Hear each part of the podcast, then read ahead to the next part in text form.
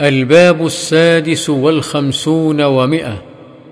باب استحباب تكثير المصلين على الجنازة وجعل صفوفهم ثلاثة فأكثر.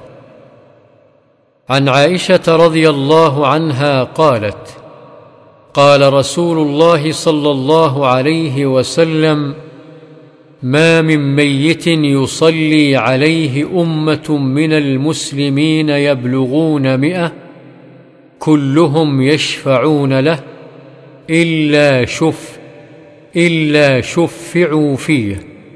رواه مسلم. وعن ابن عباس رضي الله عنهما قال سمعت رسول الله صلى الله عليه وسلم يقول ما من رجل مسلم يموت فيقوم على جنازته أربعون رجلا لا يشركون بالله شيئا إلا شفعهم الله فيه. رواه مسلم. وعن مرثد بن عبد الله اليزني قال كان مالك بن هبيرة رضي الله عنه إذا صلى على الجنازة فتقال الناس عليها جزأهم عليها ثلاثة أجزاء.